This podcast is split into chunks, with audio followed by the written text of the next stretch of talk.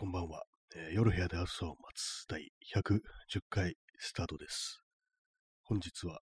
3月の4日、時刻は23時32分です。東京は今日は晴れでした。えー、間の、間のってなんだ？まああの、まああの略して間の、あれなんですけども、あの鼻声ですね。鼻声ですね。あの、昨日、昨日より結構またさらに鼻声になってるんですけども、あれなんですよね、まあ、風邪ひいてて、昨日は、あのね、熱があったりとか、ちょっと節々が痛いとか、あと喉が痛いみたいなことあったんですけども、今日はその熱とか、あの喉が痛いっていうのがあんまなくなった分、鼻に来て、すっごい鼻詰まってるんですよね。なんか、今日、花粉症ってこんな感じなのかなっていうことを、割とこう、思ってるんですけども、だとしたら嫌だなっていうね、ふうに思ってます。今日は外出たんですよね。ちょ一日、ね、あの、外出んのもあれかなと思ってたんですけども、結局出てしまいましたね。なんかこう、家にいると気持ちがどんどん暗くなっていくと思って。で、あの、新宿に、新宿に行ったんですよね。新宿の、新宿がこうなんかブラッとこう歩いてたら、あの、たまたま都庁の方まで来たんで、あの、展望台に上がってきました。前も上がったことあったんですけども、それもあの、1ヶ月ぐらい前に上がったことあったんですけど、また再びこう行ってみましたね。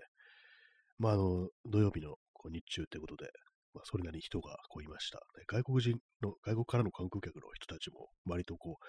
いる感じでしたね。まあ、そこタダで入りますからね、なかなかいい空間だと思います。まあ、前に行ったことがあったんで、そんな長いはしなかったんですけども、やっぱりあれですね、あの、まだちょっと咳が出るんですよ。コロナじゃないんですけども、風邪の咳なんですけども、まあ、風邪の咳でもね、あの、そういうとこ行くなっていう声もあるかもしれないですけども、ね、やっぱりあの、咳込むわけにいかないっていう気持ちがあったりして、やっぱあの、ちょっとびっくりしてしまいますからね、ここにね、コロナ患者がいるって、あの、火炎放射器でこう焼かれたりはしたくないんで、こう、そういうのもあったりして、結構我慢しながら見てたんですけども、結構それ辛くて、外を歩いてるときはそうでもないんですけども、なんか屋内入ると、閉鎖空間に入るとなんか妙に咳が出るみたいな感じで、で、まあ、こう早々にこう出てきたっていう感じでしたね。あ、耳かきさえ出遅れました。いただきましてありがとうございます。はいね、今日はよりあの鼻声でお送りしております。なんか鼻かみ噛みすぎてあの鼻もちょっとね詰まってて、なんか耳もなんか詰まったみたいな感じになるってね、そういうのありますよね。それが今、こう、かなり私のこう、音響の感覚がちょっとおかしくなってて、自分の声の大きさとかあんまり分かってないような、そんな感じなんですけども。まあなんかこう、あれなんですよね。風邪ひいてなんかこういう感じになるって別にね、こう初めてじゃなくて、まあたびたびなってたりしたんですけども、なんか時期的にあれなんですよね。花粉症かっていうことを強く疑ってしまうっていうね。そうだとしたら嫌だなっていう気持ちがまあこう湧いて出てきましたね。まあコロナでなくてよかったっていうふうに昨日はね話したんですけども、なんかね、今度はそうなると花粉症じゃなければいいなということをどうしても考えてしまうという、そんな感じでございますね。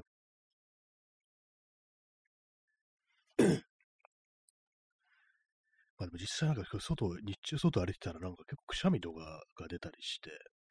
まあこれもね、普通にまあこう鼻がちょっと風邪気味の時っていうのはそうなるとは思うんですけども、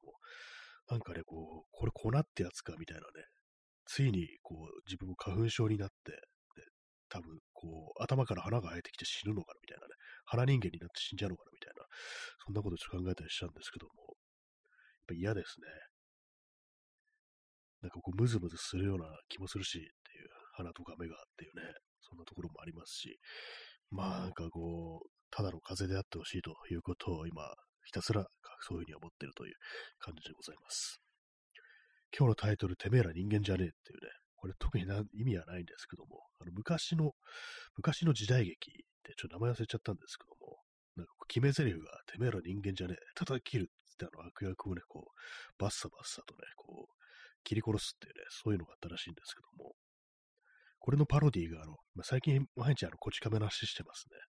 こちら葛飾区亀有公園前発祥の中にあの、名前は、名字忘れちゃった、なんとか雪之丞っていうね、島雪之丞だったから、そういう名前の警官が出てきて、そのね、キャラクターが、普段はなんかね、こう少女漫画の中から出てきたみたいな感じですごく格好つけてるんですけども、タバコを見ると表変するっていうね、なぜなら幼い頃、そのタバコの煙が原因で胸を悪くしたからっていうね、で、タバコを見ると表変して、こう、で、その時に、こう、発するセリフが、てめえら人間じゃねえ、叩き撃つっていうね、あの、オリジナルの自衛機の、ね、登場人物、あの、叩きるだったのが、あの、銃持ってますから、叩き撃つっていうね、なんかそれ、それがなんか妙に印象に残ってて、てめえら人間じゃねえ、叩き撃つっていうね、叩き撃つっていうのはなかなか難しいですよね。私のこう、叩き撃つっていうこう五感からね、こう、想像するのが、あの、ちょっと古い映画ですけども、あの、デスペラードっていう映画、あの、アントニオ・バンデラスっていうね、人がこう主演のね、アクション映画ですね。あれはロバート・ロドリゲスでしたっけ、監督は。あのね、あの感じ、まさに叩き撃つみたいなね、こう銃を2丁持ってね、叩き撃つっていう、そういう感じのね、こう演出がされてたなということを思い出すんですよね。まあ、それだけなんですけども、ね、本当に思ったことをそのままこう喋ってるという感じでございます。ね、てめえら人間じゃねえというね、感じでね、こうお送りさせていただいているこの放送なんですけども、まあ、花は詰まりっぱなしという感じですね。昨日はそうでもなかったんですけどもね。えー、ストロムさん、今来ました。いただきました。ありがとうございます。今日は、すごい鼻詰まった感じでお送りしております。はい。あれですね、久々に、あの、新宿のブックファーストっていう本屋があるんですけども、行きましたね。あの、西新宿にあるんですけども、あの辺って私あんま行かないもんですから、ね、こう、新宿の本屋っていうと、紀ノ国屋っていうね、こう、そういう感じなんで、ね、こう、あれなんですよね。あんまあっちの方行かないんですよね。だから久々に行って、最近ちょっと文具を買ってやろうと、図書カードで文具を買ってやろうという、そういう機運が高まってるんで、でなんかいろいろ見てたんですけども、なんかあの、つけペンみたいなのあったらいいんじゃないかなみたいなね、こう、要はあの万年筆みたいな形してて、それはほんと昔のね、こう、大昔のね、ペンみたいに、インクの壺にこう先端をね、こうペン先を浸して、それで書くっていうね、なんかそういうものあったりしたら、なんかいい気分になるんじゃないかなと思って、それあったらちょっとどうかなと思って見てたんですけど、ありませんでしたね。あの、ラミーとかのね、こう有名なあの万年筆、そういうのがあったんですけども、つけペンはなくって、ガラスペンとかあったんですけども、それのはかなり高いですからね。普通の、普通のつけペン。最近なんかあの、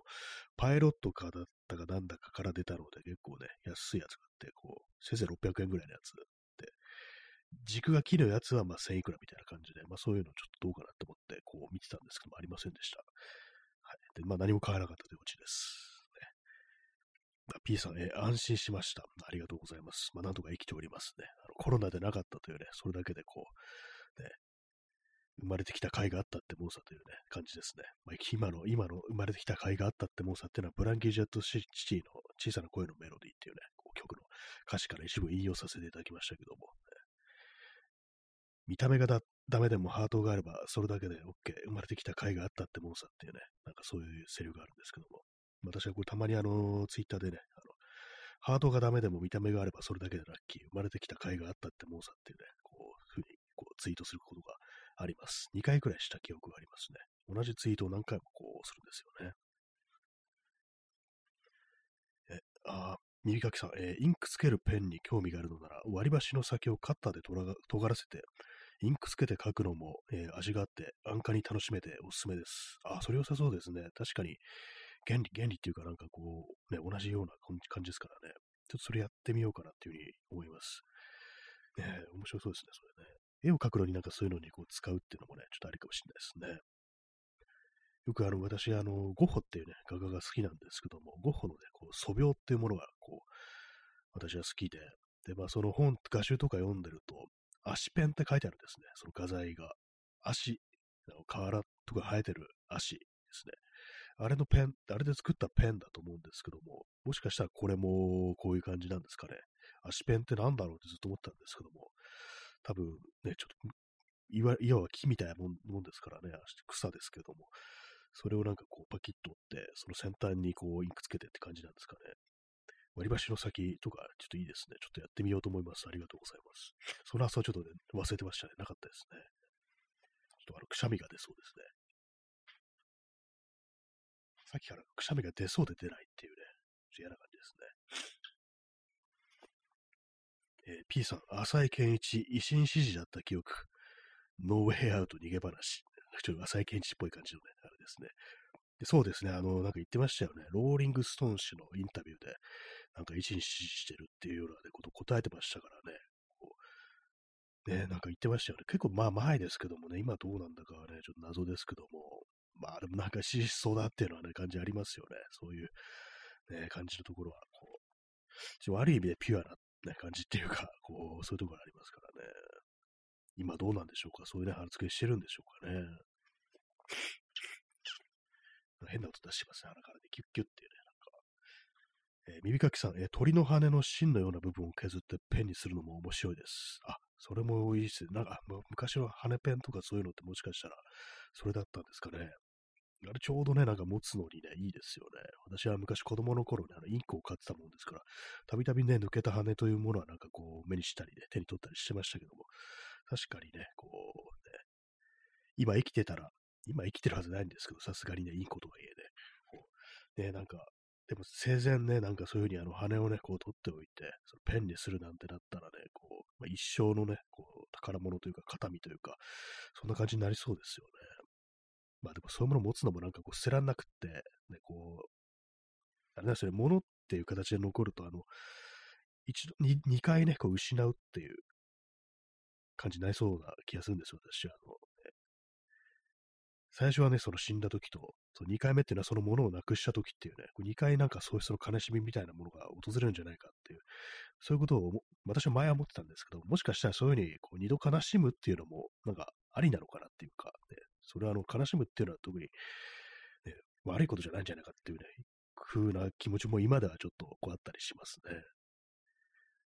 まあ忘れられたらね、こう楽ではこうあるんでしょうけども、ね、あえて、あえてっていうかね、まあそういうふうなこう気持ちを味わうっていうのも、またそれはそれで自然なのかななんていうことを思うこともありますね。まあ、ね、羽の芯をね、取っておくことはありませんでしたけども、ね、ちょっと鼻鼻をかみます。すみません、ちょっと。あまり聞きたくないね、音でしょうけど。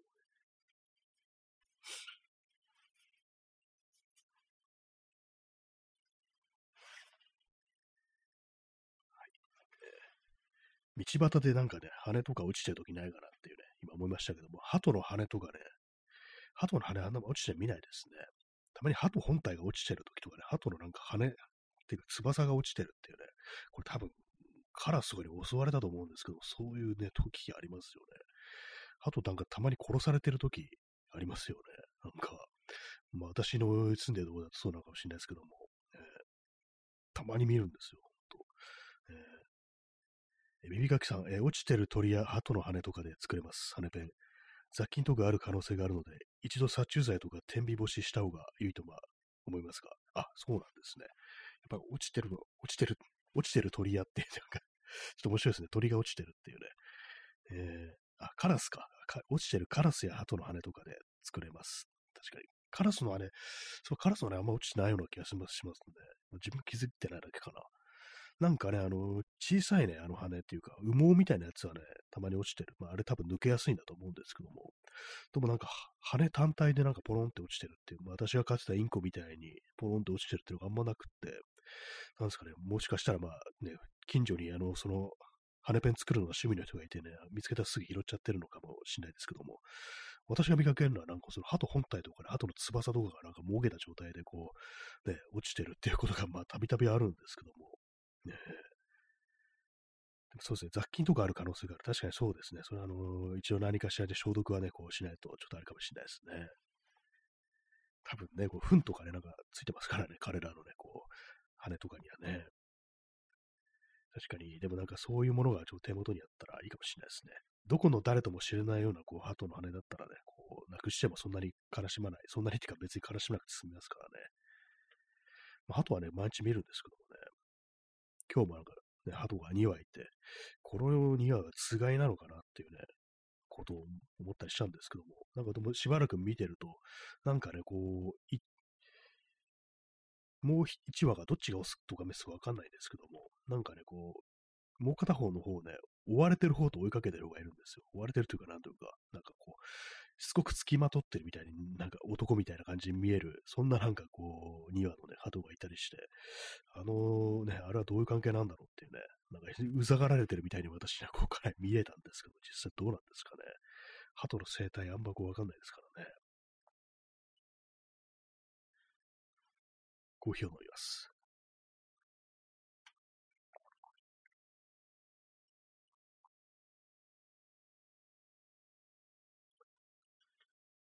まあ、インクというものがあれば、なんかこういろんなね、こう、ことを、いろんなものにつけてこう書くことがこうできるなというふうにね、思いますね。まあ、そんなこと言いながら最近絵とかね、こう書書いてないんですけどもね。えー、耳かきさん、えー、付きまとってる方はオスですね。交尾したくて追っかけてます。見てると面白いですが、やっぱりそうなんですね。予想通りっていう感じですね。なんかこうずっと追いかけて、あの、なんかこうね、壁面、ビルの壁面の室外機みたいなものをね、なんか、バサバサバサ、バサバサバサってね、だんだんだんだんなんかこう、渡っていってるみたいなね、感じの鳩がいて、どこに行くんだろうっていうね、感じで見てたんですけども、ね、やっぱりなんかこう、ね、交尾したくて追いかけてるってね、そういう感じだったんですね。人間界とそんなには変わらないという。まあ大体まああれでそうですよね。あのー、動物もね、こう、オスの方が求愛するっていうね、感じですからね。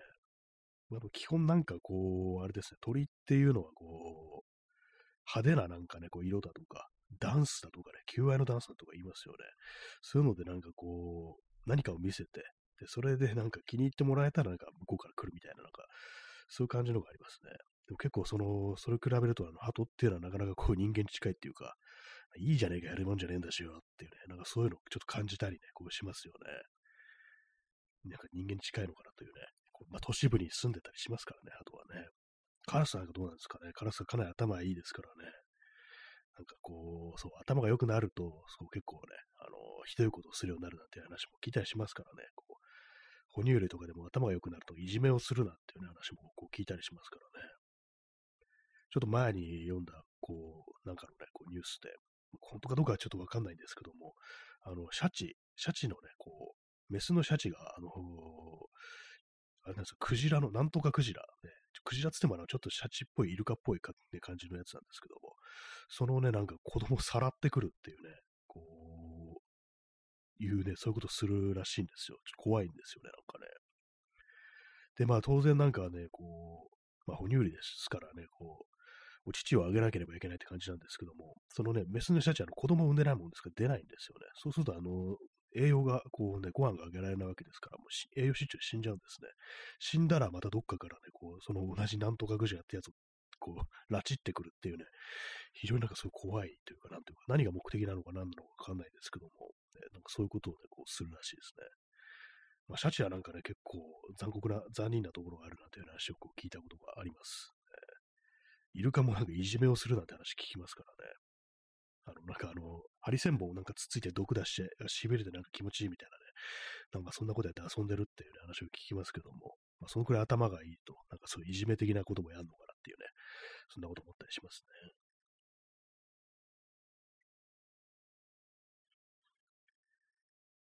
この間、あの、インスタで、あの、リールってのありますよね、短い動画。あれで、あの、猿の赤ちゃん、チンパンジーかな？チンパンジーの赤ちゃんが、その、まあ、動物園だと思うんですけども、なんかね、床の藁みたいなのがあるんですけども、それをなんかこう、手で、こう、ぐーっと押して、なんか一箇所に集めるみたいなことをやってる動画があって、まあ、それが大変可愛かったというね、まあ、それだけなんですけども、あんま猿の赤ちゃんでそんな可愛いと思ったことは私、そんな、まあ、よく見たことないですけども、あんまそのチンパンジーの赤ちゃんってそんな可愛いと思ったことなかったんですけど、それ見て、なんか、あ、なんか、この仕草は大変こう、ね、可愛いというふうにこう思いましたね。はい、えー、あれを飲みます。インスタントコーヒーを。えー、P さん、動物の同族攻撃行為を見て、自分たちの反人権主義を肯定し、越にいる日本人。それもまたカルマなのか、山岡四郎っていう、なんかちょっと感情入れて言っちゃいましたけども。ねまあ人間もね、同じね、こう種族を攻撃するっていうね。まあそれはあの、あれですよね、エイリアン2でね、あの主人公のね、あのシガニ・ウィーバー演じるね、エレン・リプリーが、ね、こう言ってましたね、こう、ね、人間はね、こう、人間同士でね、こう、騙し討ちしたりね、こう攻撃したりするけども、エイリアンは、エイリアンはね、彼らはそんなことしないっていう、ね、なんかそういうことを言うシーンがあってね、そのあの、自分たちをね、こう、罠にはめたね、こう、裏切り者をなんか非難するときなんか言ってましたね。好きあらばエイリアンの話をしようとする、そんな放送ですね。鼻水がずっと垂れてきました。えー、右かきさん、えー、最近のニュースでタコがしつこく絡む他のタコに貝殻や泥の塊、石などを投げるという行動が発見されて驚きました。ちょっと面白いですね。なんか想像してたら、ね、物で、物投げるんですね。ちょっと面白いですね。タコもなんか結構不思議なね、なんか動きしますよね。どうなんですか？知能的にも結構高かったりするんですかね？割となんか頭に刺そうなイメージありますよね、タコっていうのはね。まあ、あのね、外国ではこう、あれですね、タコなんて絶対食わないっていうね、悪魔の、悪魔だからみたいな、なんかそういうことを言う地域もあるらしいですね。えー、ストロムさん、えタコのファイトクラブの出題宿題だったのかもしれない。あ、そうですね。なんか、まあ、とにかくあのね、他のやつに絡んで喧嘩売れって、そしてわざと負けろ。そうやって相手に自信を持たせるんだっていうね、そういう宿題ですよね。なんかあの映画のね、あのデビッド・フィンチャーのね、ファイトクラブっていうあのブラッド・ピットとエドワード・ノートンが出てくるね、映画ありましたけども、それでね、なんかそういう宿題と呼ばれるものをね、出されるんですよ。わざと喧嘩を売って負けるっていうね、それだったのかもしれないですね。あのねそれで貝殻とか泥の塊、石などを投げられるっていうね、そのタコを自信ね、つけたかもしれないですよね。それでなんかこう人生変わるなっていうね、こともあったかもしれないですね。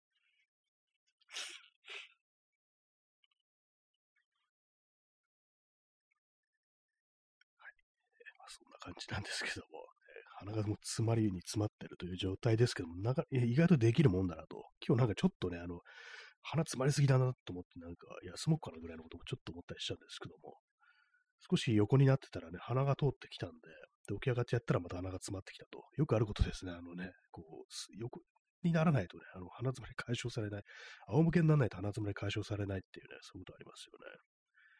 たまになんかね、こう、ほんと、めったにないですけども、風邪ひくとね、こういう鼻詰まりになりますね。え耳かきさん、えー、タコは頭良くてポテンシャル高いけど、寿命5年ほどなので、あま、頭良くなる前に亡くなる。残念。あ、そういう縛りがあるんですね。そうか、あの、そうですね、寿命というものをね、なんか考えてなかったですね。もう少しね、人間みたいなね、感じの、人間の寿命というものを全体にするとね、そうどうしてもこう、なんかね、動物頭が悪いとか、頭悪いって言ったらあれですけども、ね、全然まあ人間の知能にはかなわんのだ、それが当然なのだみたいな思っちゃいますけども、もし彼らが長命を得たとすれば、実はなんか全然追い越すポテンシャルあるみたいなね、そういうこともあるかもしれないですよね。なんかこう、ね、あれですよね、こう人間のなんか実験によって、すごく仲良仲良くじゃない、あの、長生きするなんていうね、そういう個体を作り出すことができたら、やばいですね、タコがすごい、こう、ね、頭良くなってね、こう、人間に歯向かうみたいなね、なんかそんなこともあるかもしれないですよね。なんかこういう、こういう映画も、とか小説も作られてそうですけどもね。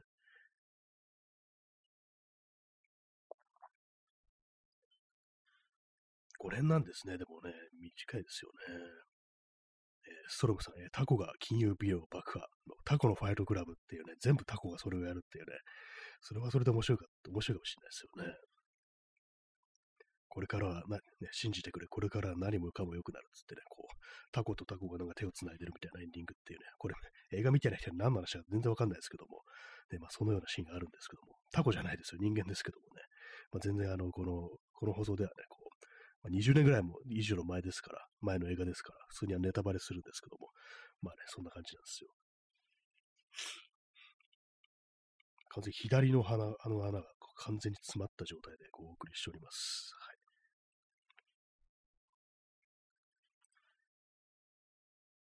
そう今日は、今日の話、ね、そうですね。あの、新宿に行ったと。新宿には行ったけども、あんまなんかその、新宿で店に入るってことはしませんでした。あんまっていうかね、その、結局建物の中入ったのは、その、あれだけでしたね。あの、展望台だけでしたね。やっぱり咳が出るとちょっとね、あの、あれなんでね。まあ別に何かこう、きあすいません、ヨドバシカメラ行きました。普通に行きましたね。ヨドバシカメラで、GoPro とかね、なんかあの、インスタ360とかそんなものを見てました。別に買う気はないんですけども、ね、なんかああいうの見てると、何ができるんだろうみたいな、これでっていうね、自分がこれ何、これ使うとしたら何を取るだろうなってことで考えながら眺めてるんですけども、まあ何も思いつかないですよね。だから自転車に乗ってる車載動画みたいなね、そのぐらいしか、ね、こう、思いつかないですね。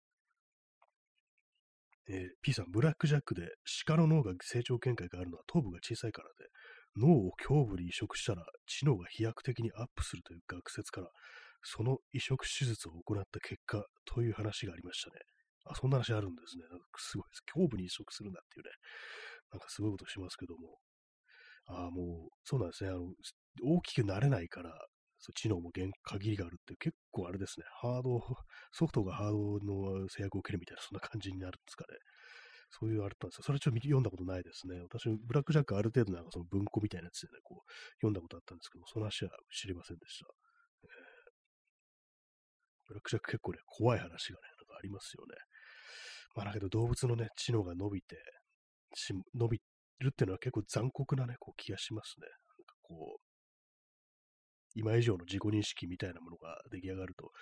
そのなんかね、命の短さだとか、こう、人間がね、こうね、大手を振って歩いてるこの地上というね、こう、あれですよね、こう、空間、ね、こう皆殺ししてやるなんていう気持ちになっちゃうかもしれないですね。何を言ってるのかちょっとわかんないですけども。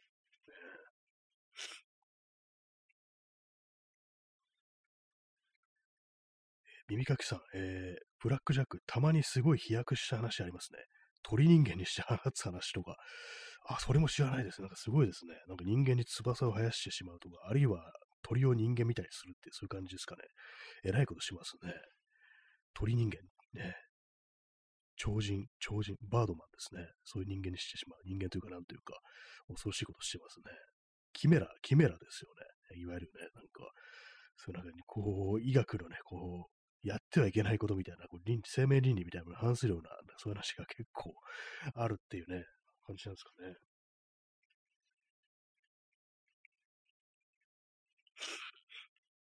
えー、ソロムさん、ワルの作成。あ、これ、これあの、猿の惑星ですね。一瞬私わかんなかったですけども、なんだっけと思ったら、猿の惑星ですね。ワルの作成ちょっと入れ替えたっていうね。猿の惑星もね、あれは私、あの、子供の頃に見たんですけど、結構怖かったですね、なんかね。人間と猿の立場入れ替わるっていうね。しかも、あの、最後ね、あの、まあ、セグには最後ではないんですけども、一作目では、あの、自分がね、こう、どっか、地球じゃない惑星に不時着して、で、そこはあの猿が支配するというね、まあ、星なんだというふうに思ってたら、その、自由の女神のね、こう、崩れ去ったね、こう、姿があって、あ、ここは地球だったのかっていうね、なんてことだっていうね、なんかそういう風に崩れ落ちるってエンディングでしたけども、続編のね、あの続猿の惑星は、こうね、今度はなんかこう、ミュータントみたいなものが出てきて、人類の生き残りで、ね、その、まあ、以前の人類のような、こう、知能を持ってるっていうね、そういう、こう、いるんですけども、まあ、その、放射能によってミュータント化してるっていう、存在なんですけども、それがなんか核ミサイルをこう、崇めてるっていうね、なんかそういう展開で、それとなんかね、こう、主人公たちね、こう、宇宙飛行士として、まあ、宇宙に行って、まあ、帰ってきた、こう、人間と、猿たちとっていう感じで、こう、なんか三つどもえの争いみたいになるっていうね、まあ、最終的には、こうね、主人公のね、こう、チャールトン・ヘストンが、こう、その戦いの中でね、こう、胸を打たれてね、こう、瀕死の状態で、みんなくたばっちまえって言いながら、その核ミサイルのスイッチを押して、ね、こう、ね、この話前もしましたけども、そのね、あの私見たの吹き替えだったんですけども、そのナレーションでね、この日、緑の地球が消滅したっていうね、そういうなんかこう、ナレーションで、重々しいナレーションで終わるっていうね、それを見て、かなり怖かったんですよね。最後これかよっていうね、怖いですよね。みんなくたばっちまえって言いながらね、英語だとブラティバスタードって言うんですけども、ブラッティってなんかイギリス英語ですよね。チャールトン・ヘストンってアメリカ人だったと思うんですけども、なんだろう、主人公はあのイギリス人っていう設定があったのかな。なんかとにかく、まあ、ブラティバスタードって言いながら、その核ミサイルのスイッチを押して、もう すべてが滅ぶというね、こう、そういう話でしたね。え耳かきさん、歩けない少女の腕に筋肉を埋め込んで、翼状にして空を飛べるようにするという話で、びっくりしました。山は寒いから体を大事になと言ってて、なんかゾッとしました。うわ、怖いですね、これね。ね、歩けないから、足、足にね、足を使えるようにするんじゃなくて、腕に筋、ね、腕を翼状にして空を飛べるようにする。ね、放つっていうのがすごいですよね。なんかこう、ね、なんかそういうとこありますよね。手塚治虫の作品って、なんていうかちょっと難しいですけども。山は寒いから体を大事になって、これね、人間界から追放してるみたいな感じですからね。ちょこの間も言いましたけども、あの、あの手術で、ね、女性がね、あの、手術で子宮を摘出するという風になったら、なんか、子宮取っちゃったら男になるみたいな、そういう展開で、次に会うときは君は女に、いや、男になっているだろうっていう、なんかそういうことを、ブラックジャックが言うなんてありましたけども、いや、お前何を言ってるんだっていう感じでしたけども、なんかそういうところが手塚さんの作品にあってね、なんかそうですよね、なんかなんかゾッとするっていうね、そういうところありますね。ピーポーピーポーってなってますね。はい。えー、怖いですね。山は寒いから体大事になっていう、かなり怖いセリフですよね、これね。人間ではなくなってしまったっていうね。えー、P さん、えー、知能は飛躍的に高まって、その学説を主張した学者とは、言語コミュニケーションに近い友好関係を築くレベルまで至ったものの、倫理道徳が全くなく、他の人間を見下し、知性を伴った攻撃性だけが異常に高まって、う怖い話ですね。鹿がそんな風になっちゃうんですね。ああ、そうか、なんかこうね、こう動物だから、なんかこう高潔なね、こう、人格みたいなものを宿すってちょっと思っちゃいがちですけども、倫理道徳が人間のね、人間の倫理みたいなものはないからっていうね、確かにその可能性はあるぞというね、それはありますね。なんかね、こう、猿の惑星、あの、リメイク版のやつ、リメイクも何回かされてますけど、一番新しいやつですね。あの、最近のね、こう、21世紀になってからリメイク、21世紀というかなんていうか、こう2010年代からからリメイクされてるんですが、あれもなんかね、こう、猿がアルツハイマーの治療の薬で頭良くなるって、そんな話でしたけども、あれはなんなんていうか、こう、非常にね、なんかこう、知性というか、こう、倫理みたいなものになったりして、こう、あれですね、カリスマみたいなね、ものすら、こう、人間すらもちょっとね、あの、尊敬の念を持って、その猿をね、こう見るみたいなね、そんな感じでしたけども、ね、知性を伴った攻撃性だけが異常に高まってっていうね、それはちょっと考えてなかったですね。確かにそうなる可能性はあるよなというふうにね、思いますね。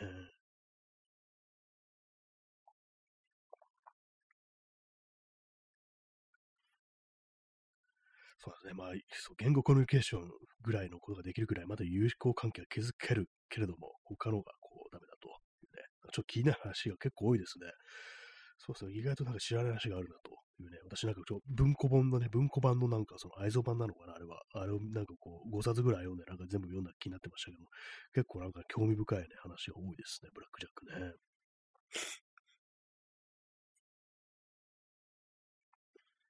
えー、P さん、手塚治虫人間参加と言いますが、そこから外れようとするものと手塚が判断したものに対しての冷酷さが、ああ、もう人ではなくなってしまえば、もうお前はこのね、こう輪の中に、社会にいられないのだということもあるっていう感じなんですかね。ちょっと怖い、それは怖いところがありますね。生物学的に何かこう、なんかあれですからね、こう、医学を収めた人ですからね、なんかそれがなんかそういう話してるってなるとちょっとね、あのー、怖いですね、なんかね。私はそんなに読んでないんですけども、手塚治虫の。ね、原作の漫画で読んだのは、そのブラックジャックと、あれですね、火の鳥ぐらいですね。他はね、あんま読んだことなくて、えー、だから怖い話が結構ありますね。火の鳥はあの無料になってる時に私はあの読みましたね。アニメのやつ、アニメのね、昔のアニメのやつとかも読みましたね。えー、耳かきさん、えー、亡くなった恋人の声を彼氏の飼い犬の生態から出るように改造してもらう話、すごい動物虐待でビビりました。やばいですね。亡くなった恋人の声を彼氏の飼ってた犬の生態から出るように、ちょっとや、どういう発想なんだって感じしますね。やばいですね。どういうね、何がこうっていうね、ところありますけども、えー、動物のなんか意志みたいな、意志っていうかね、なんかこう、かわいそうでそういう気持ちすらもないのかっていうね、それもありますよね。で本当に道具みたいなね、やばいですね。なんかちょっとなんかそういう話、あれですよ、ほんとこう、ね、この放送で何度も話してますけど、フォールアウトとかに出てきそうななんかエピソードですね。そう狂った科学者みたいな、そういう感じで出てきそうなね、かなりブラックな感じのネタっていうのすらありますけども、結構まあ真顔で、真顔でそういうのやってんのがなんか手塚治虫って考えると結構怖いような気もしてきましたね。やばい人だったのかなっていうね、なんか思ってきましたね。えー、P さん、首に大きな傷ができて、そこから 崩壊した石像を見て、ここは日本だったのかって、これ結構ね、なんか、な結構謎なんですけど首、首に大きな傷ができて、そこ、そこの、そこから崩壊、これどどうなってるんですかね、この絵面的にね。これなんか元ネタとかあるんですかね？私もちょっと前から気になってたんですけども、この傷がなんか急にできて、何かがこう、っていうね、なんかこの、このネタ、あの、安倍さんっていうのは分かってるんですけども、そのなんかその表現の感じっていうのか、なんかこう、元ネタあんのかなみたいな感じで、なんか、なんかね、こう聞いたこともあるような気がするんですよ、私、こういうの、ね。ななんかね、これ元ネタ何なんだろうっていうのが少し気にならなくはないですね。崩壊した石像、何ですかね崩壊した石像。皆さんの好きな崩壊した石像って何ですか？私が今ふっと思い浮かべたのは、あれですね。プロメテウスですね。あの、ギリシャ神話ですけども、いや、そんな石像あったのかっていうね、本当思うんですけども、えー、あったんじゃないかっていう話もあるんですよね、昔のね、ギリシャね、クソでかい石像みたいなものはね、今結構今適当な感じで話してますけども、ね、石像というとなんかそれを思い出しました。えー、P さん、ない、えー、首にナインバレル食らったので、そうなんですよ。あの、それは結構分かっていて、そのあの、なんていう、その、なんか、ビジュアル的なあれですね。あの、首、首に傷ができて、たその首の傷の裂け目の向こうに崩壊した石像があるみたいな、そういう 絵面ですかね。なんか私の、あれが想像がなんかかなりおかしくなってるのかもしれないですけども、違うのかもしれないですけども、なんかそれを、そのなんかね、こう、ビジュアルみたいなのを想像して、なんかこういうネタあったよな、みたいなことちょっと思ってたりしたんで、ね、なんかそういう、なんか名作のね、なんかこう映画だとかアニメだとかに、そういう演出方法っていうか、そういうなんかシーンがあったのかなみたいなことをね、ちょっと思ったりして、結構まあでもサイケデリックな感じですよね、なんかね、それね。首にできた大きな傷の向こうに崩壊したなんか石像が見える。それを見て、ここは日本だろうかって、これもなんか確実に食ってますよね。なんかね、こう、幻覚祭をね、こう、食らった状態でなんかこう、話してる、見えてるものかななんていうふうに思いますけども、えー LSD みたいなね。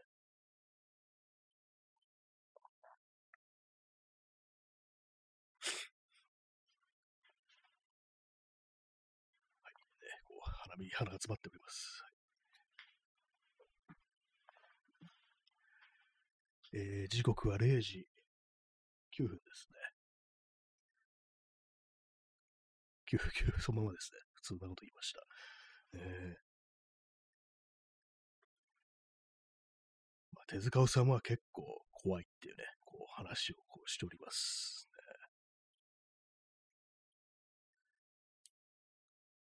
えー、P さん、ルーシー・イン・ザ・スカイ・ウィズ・ダイヤモンド。あこれビートルズのね、有名な曲ですけども、ね、あのその頭文字がね、こう LSD っていうね、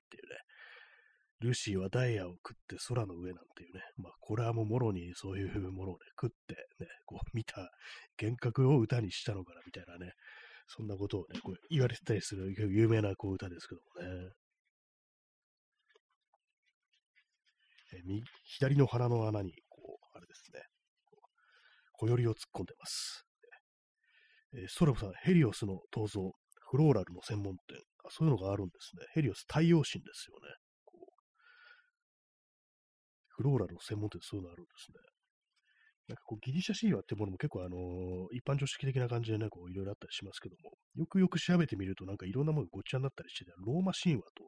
なんかね、区別はついてないですね。ローマ神話の神々とそのギリシャ神話の神々が同じものを意味してるのに、指し示してるのに名前が違うみたいなね、そういうのありますからね。どっちやねんっていう感じしますよね。我が国、我が子を食らうサトルヌスっていうこう有名なゴヤのね、こう絵がありますけども、サトルヌスっていうのはこうローマ神話だとクロノスっていうふうに呼ばれてるっていう、ね、まあ、どうでもいい情報なんでこんな急に調べたかっていうと、ちょっと前になんか急に気になって、そのゴヤの絵の、こう、あの非常に怖い絵のね、黒い絵と呼ばれてるシリーズがあるんですけども、それについて調べてたら、そのサトルヌスっていうのはどうも、クロノスのことであるみたいなこと書いてあって、そうなんだっていうね、同じだったんだっていうことをね、ちょっと思いましたね。えー、耳かきさん、幻覚で思い出しましたが、最近のトヨークキッズのオーバードーズ遊び事情とか読んだらかなりすごいと感じました。やっぱり将来に希望を持てないのだなと感じました。あ、なんかちょっとニュースありましたね。なんか、処方される薬、風邪薬とかで、まあそういうね、大量に摂取して飛ぼうとするっていうね。それま混沌したりして結構大変だみたいな、そんな話が、ニュースがありましたね。そう記事自体は私はせっかくには読んでないんですけども、ね、まあね、なんかね、こう、ああいうとこに来てる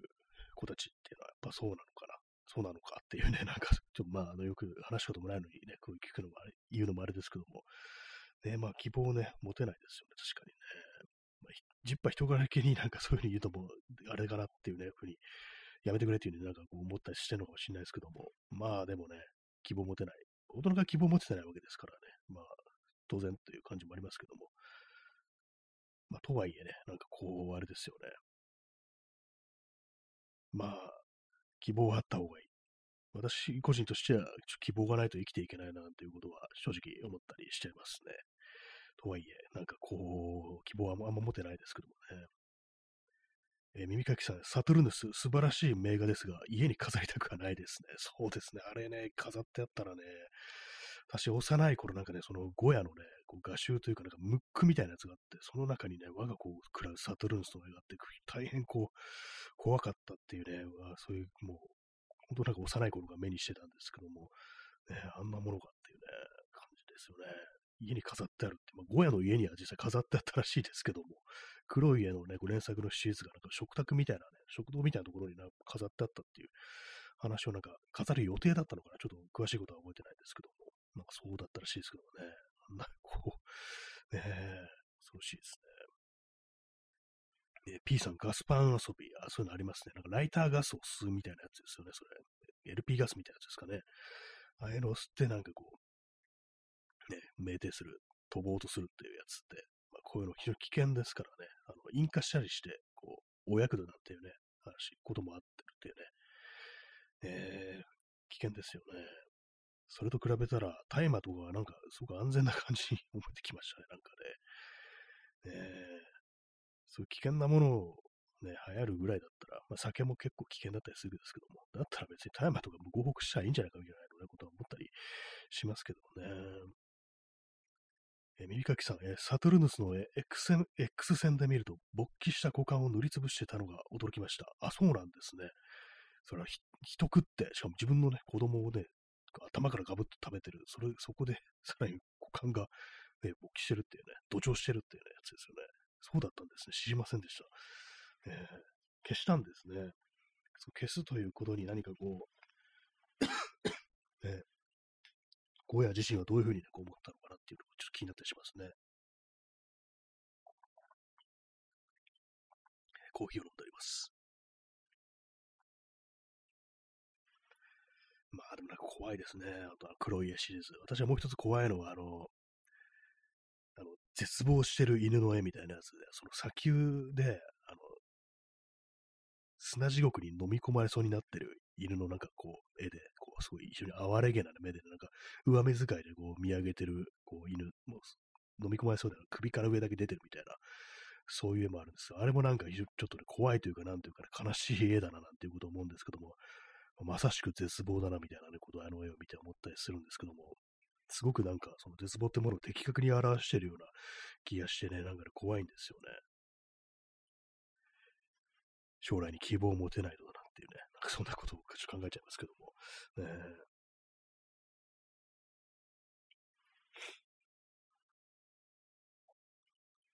なんかこういろいろこう絵の話をしてますけども、私は最近こう全然絵を描いてないですね。なんかこうね、こう、なんですかね、なんでかなっていうね、こう書けばね、なんか書き始めるとなんかこう、割と集中したりとかね、割となんかこう、無心にこうやってたりしてね、こう、割と楽しかったりするんですけども、なんかこう、その、やるということに変な意味を持たせると、こう、結構ね、その、ちょっと難しくなってきますよね。考え、考えすぎちゃうみたいなところありますからね。ただただ手を動かせばいいのだっていうね。本当なんかね、こう、ツイッターとかね、こう見てんだったらね、なんかそういうものをね、こうやってた方がいいんですけどもね、流れないタイムラインとか眺めてぐらいだったらね、こう、絵とか描いてた方がいいなっていうようなことは、まあ頭で分かっつつも、なんかね、こう、最近ダメですね。まあダメですねばっかり言うのも良くないですけどもね、なんかね、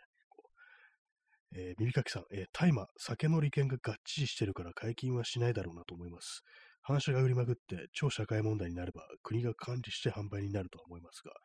やっぱり酒とのね、そうですよね、酒、本当なんか全てが酒っていう感じでありますからね、酒中心に回ってんじゃないかなみたいなとこありますよね。結構、まあ、今ではそうでもないかもしれないですけども、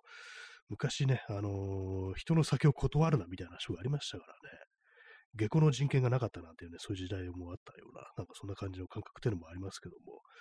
えー、日本人酒に強くないのに酒をね、生きて飲もうとするっていうのはわけのわからないところありますよね、本当にね。で、まあ、酔い方が汚いみたいなね、そんなんもありますからね。え、まあ酒。まあ、楽しくね、飲めるっていうのもありますけども、酒がなきゃいけないみたいな感じになったりしますからね。私ね、この足3回目ぐらいですけども、昔友人が免許を取った時に、ね、私も免許取って、じゃあ、こうね、免許ね、取ったことだし、車とか、車で、車とかってなんでって感じですけども、ね、車でなんかどっか出かけるっていうのをちょっとやってみたくないっていう話したら、車か、でも酒が飲めないからなっていうね、ことをね、いや、でも酒飲まなくてもさ、っていうね、いいじゃん、楽しいじゃん、出かけたらって言ったら、いや、でもね、酒が飲めないからな、酒が飲めないからな、とか、ねずっと 言っててね、結局一回も出かけなかったってことだったんですけども、何なんですかね、こう酒がないと怖いみたいな感覚ですよね、もはやね、こうなってくると。ね、酒なしでは、なんかこう、正気を保てないみたいなね、おかしいんですけども、なんかそういう、どっか出かけるときにね、こう酒が飲めないとダメだっていう、そそれがなんかね、こう、ほんと不自由にしかなってないっていうところがね、まさしくね、こう、ジャップって感じしますね。ジャップっていうような感じですけども、ね、私日本人ですけども、ね、なんかたまにその、それをね、思い出したりするときありますね。そういう感じで何かこう、いろいろできることだとかね、こう、やれば楽しいことっていうものを、すぐね、自分で、こう、ね、こう、やらないでね、こう、来たのかななんていうね、ことを思ったりしますね。えー、P さん、えー、酒が飲める、酒が飲める、酒が飲めるぞってやつですね。なんか昔の、あの、あれです、替え歌ですよね、なんかね。ありましたよね。酒が飲めるっていうね。酒が飲めるイコール、酒が飲めないのであれば、意味がないっていうね、感じになっちゃったりして、ただの枷になってるっていうね、縛りになってるって感じですからね、酒が飲めないんだったらいいやっていうね、ちょっと間違ってますよね、これ本当にね。結構でもこの国のなんかいろんなことがそういう考えのね、思考のもとにね、こう動いてるっていうのはちょっとあるようなね、感じがしますね。本質とかではなく、何かこうメンツみたいなものでこう動くみたいな、そういうところっていうのはなんか、その酒が飲めるというね、言葉に象徴されてるんじゃないかなというふうにね、こう思いますね。えー、耳かきさん、えー、遠出してその土地の食材と地酒とか飲んでみたい気持ちはまあわかりますが、買って帰ることもできますしね。そうですね、確かにね。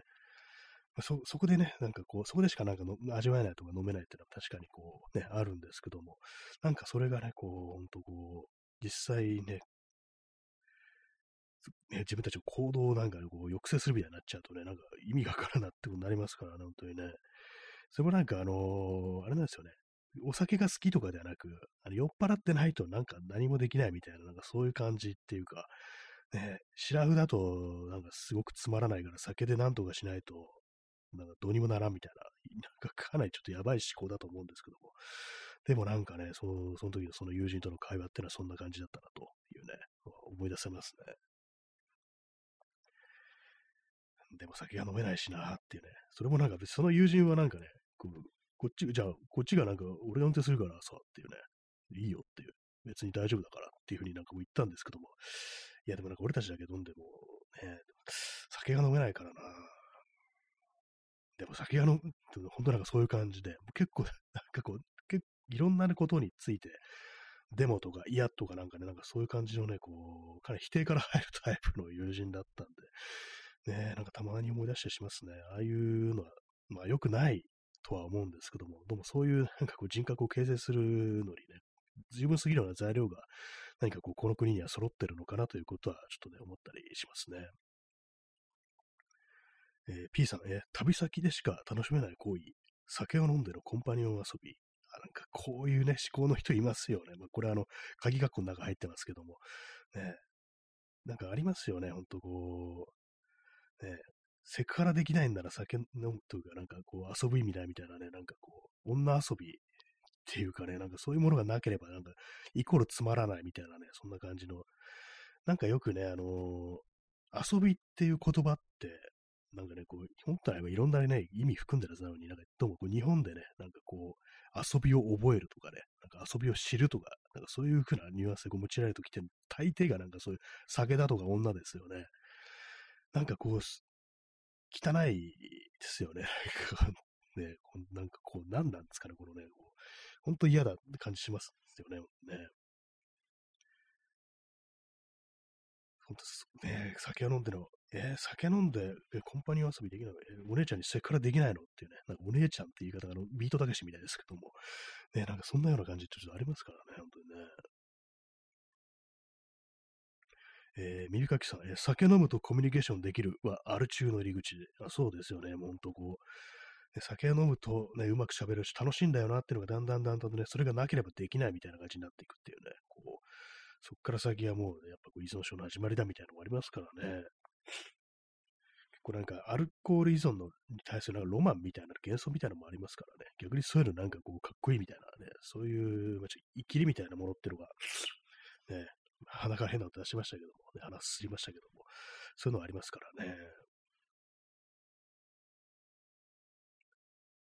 まあでもなんか、いまだになんかそういうものにね、まあ、酒はそうじゃなくても、いまだになんかそういうものに、こう、この国の人間は、こう、あれですね、こう、支配されてるのかなというふうに、こう思います、ね。っていうのもなんか私が、これはなんかで見た、なんとネットのたまたま検索であって人したから、ツイッターでなんか流れてきたと思うんですけども、あのね、ドイツ人男性っていうのは、こうまあ、男女のね、男女間の、まあ、男女間じゃなくていいと思うんですけども、いわゆるデートというものをするときに、非常になんか地味なね、こう、レジャーというものを選ぶというね、ことを書いてる人がいて、なんだろうと思ったんですけども、それあの、散歩っていうふうに書いてあって、まあ、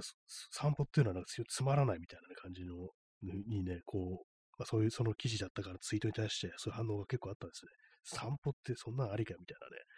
お金使ってなんかね、こう、美味しいも食べたりするとか、ね、なんかそういうのこそ、ね、なんか、ね、旅行みたいな、ね、こう、そうね、名所に行ったりするみたいなね、それはちょっとわかんないですけども、まあ、とにかくその、あれなんですよね、地味なことは、ね、こう、そう遊びのうちに入らないみたいな、つまらないっていうね、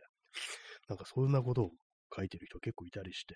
これなんか言ってみりゃね、あれですよね、こう、まあそれ多分ね、その男性のあれだったから、そうそういうふうにコメントしてたの女の人が多いとは思うんですけども、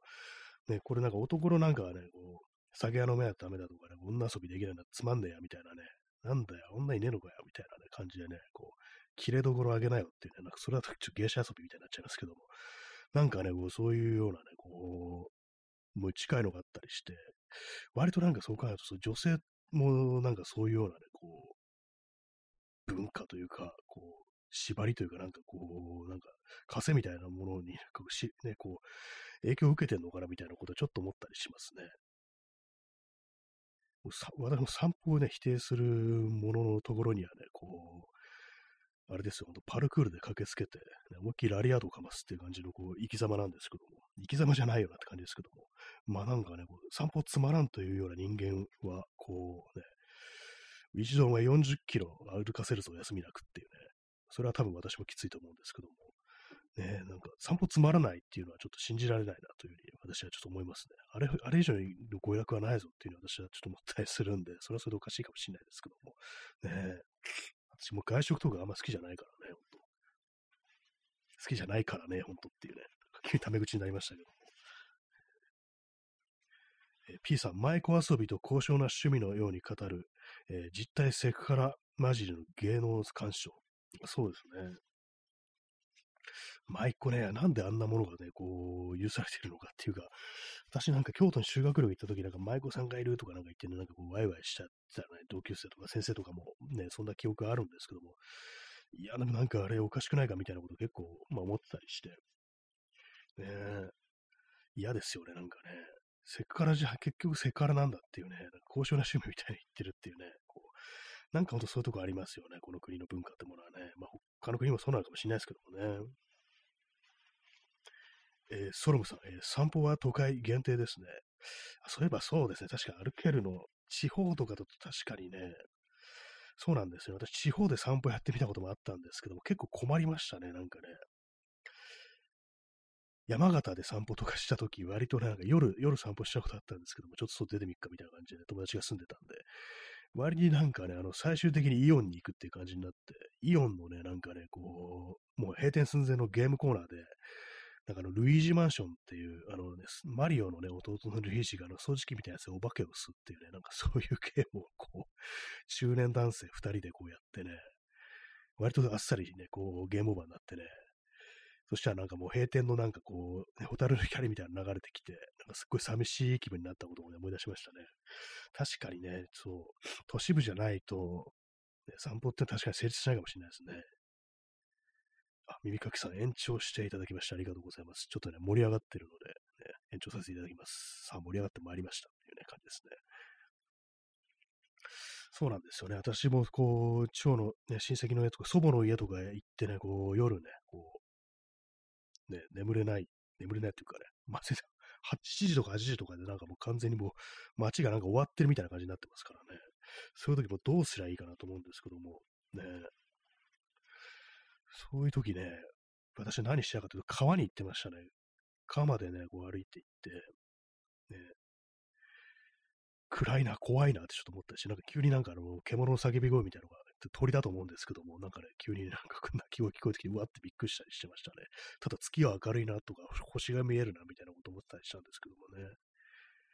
えー、耳かきさん、ね、風の中延長してしまいました。大丈夫でしょうか？いや、とんいやとんでもないです。あの、私もね、ちょっとあの延長って声出ないかなぐらいのことを思ってたんですよ。あの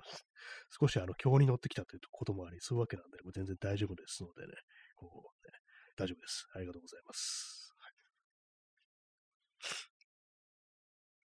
はい、今あれ、鼻水ですね。鼻水、主に鼻水なんで、そんなあの風の辛い症状ってのは他にはこう、ないんで、熱とかはね、そんなないんで。そうなんですよね。もう川川しか行くことがない。あるいはなんかね、こう道の駅的なところにこう行くっていうね、まあ、そんな感じでしたけども、遠いんですよね。なんかね、こう、これがね、こう余裕でね、こう1時間ぐらいかかったりして、あ、なんか車だと全然気づかないけど、歩きだとこんな遠いのかっていうね、こう行ったことを後悔するみたいなことが結構ありましたからね。本当にね、もうなんか親戚のおじさんとかなんか本当になんか酒かくらってすぐ寝るってのがわかるなっていう感じしましたね。こっちはもう全然こう眠れないからね、こう、本当にあれです、横になってひたすらツイッターを見るみたいなね。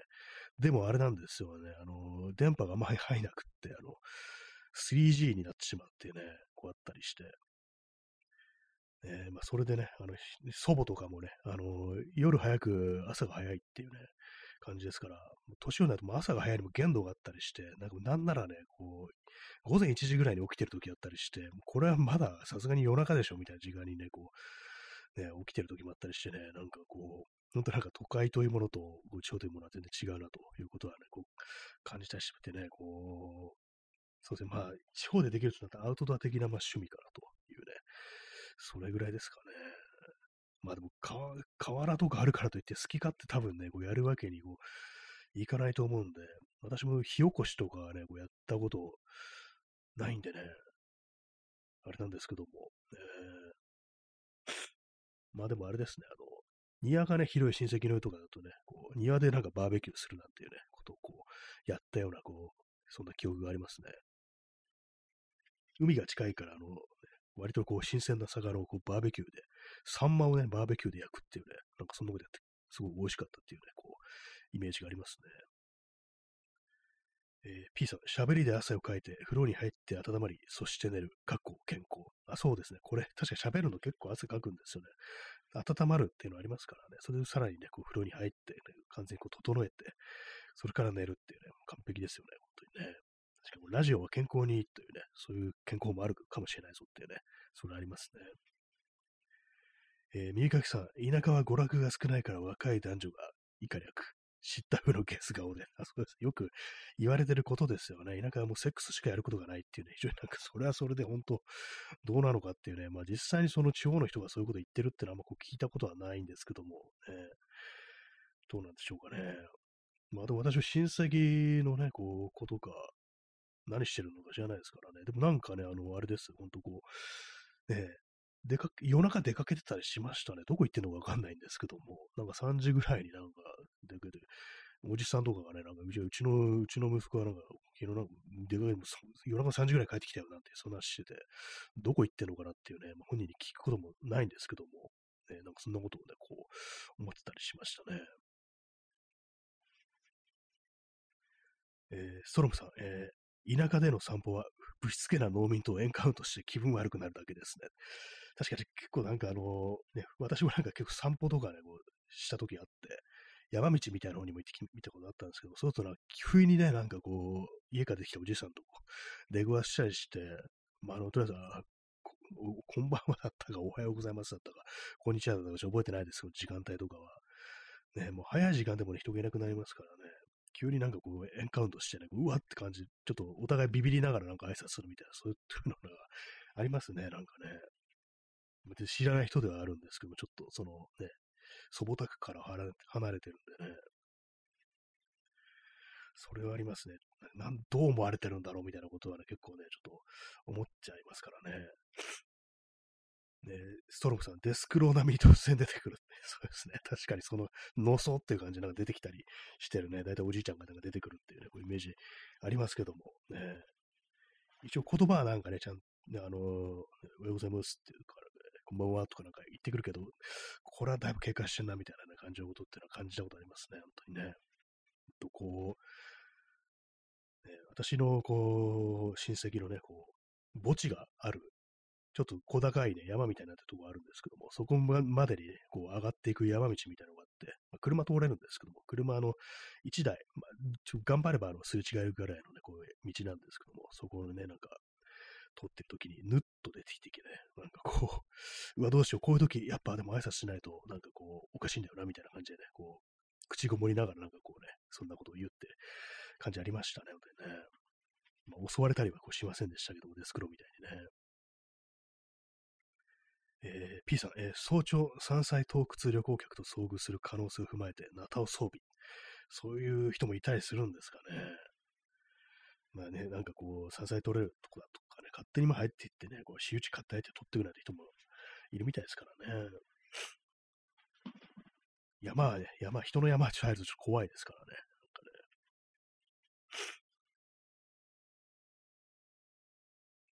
えー、耳かきさん、えー、田舎の閉鎖的なコミュニケーション問題、ネットでたびたび問題になりますが、なかなか難しいなと感じてます。コミュニケーション密にしないとインフラや治安を維持するのが難しい。田舎の事情というものがあるんで、あなんかでそうですよね、田舎暮らしみたいな、そういうので、結構最近ね、たびたび言及されたりしてて、こう、こっちに来るには、なんかこう、ね、この、ね、こう流儀みたいなのを学んでくんないとダメだよ、みたいな、そういう注意書きみたいなのも急にこう、なんか役場みたいなのが出したのかな。なんかそれで、こう、実際なんかその地元の人もちょっと面食らって、そんな風に言う、言ったらなんかこう、人がね、こう、来ないというか、なんかびっくりしちゃうでしょみたいな感じでね、驚いてる人もいるなんていうね、なんかそんな話ありましたけども、まあなんか治安を維持するのが難しい。まあ、人の数が減るとなるとね、なんか余計そういうなんか異常みたいなものも目立つっていうのがあったりしてね、都会だとどうも気づかれにくいっていうものがこう、どうも目立ってしまうっていうのがね、こ、あるのがなかなかね、こう厳しいですけども、でもまあ、なんかね、こう、ね、詮索とかね、こうされたくないし、ね、ね、自由でいたいですよね。自由でいたいんだよってなんかね、探偵物語の制作みたいになってますけども、ね。私はなんか本当にそういうね、感じの、ね、田舎っつっても本当なんか、たまにしか行かないですからね。田舎っつってもその、祖母の家はなんか、超町って感じなんで、普通に商店も並んだようなところにあるんで、その辺とはちょっとね、本当のなんか田園地帯っていうわけではないんでね、違うのかもしれないですけども、えー、えー、耳かきさん、田舎は一言で言うと持ちつ持たれつという感じがします。お互いにというところなんですね。それががっちりとね、こうはまればいいのかもしれないですけども、ちょっとなんか祖母ができてしまったりすると、でも回復ね、その辺をなんか修復するのが難しいってなると、なんかどんどんどんどんこじれていくみたいな、ね、そういうところがあるんですかね。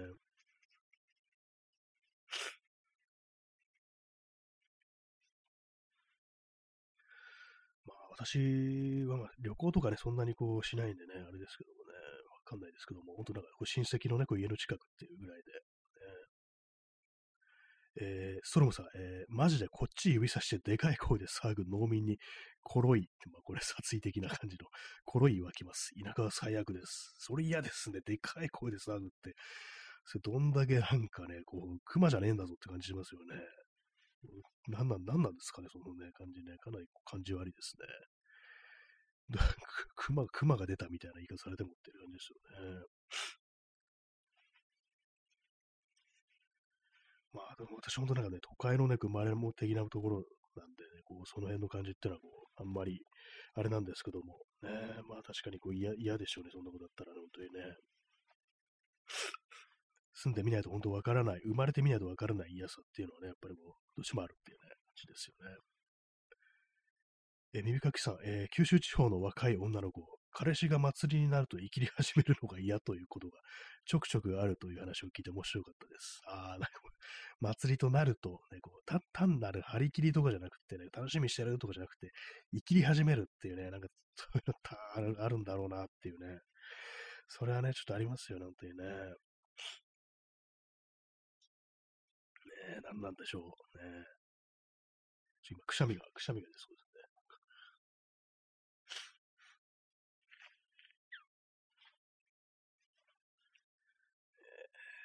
九州、九州はやっぱりね、これあれですね、本当にね。っていうとなんかもちょっとあれですけどもね、あのまあ女尊男卑、じゃあ、男尊女卑な逆に知っちゃった。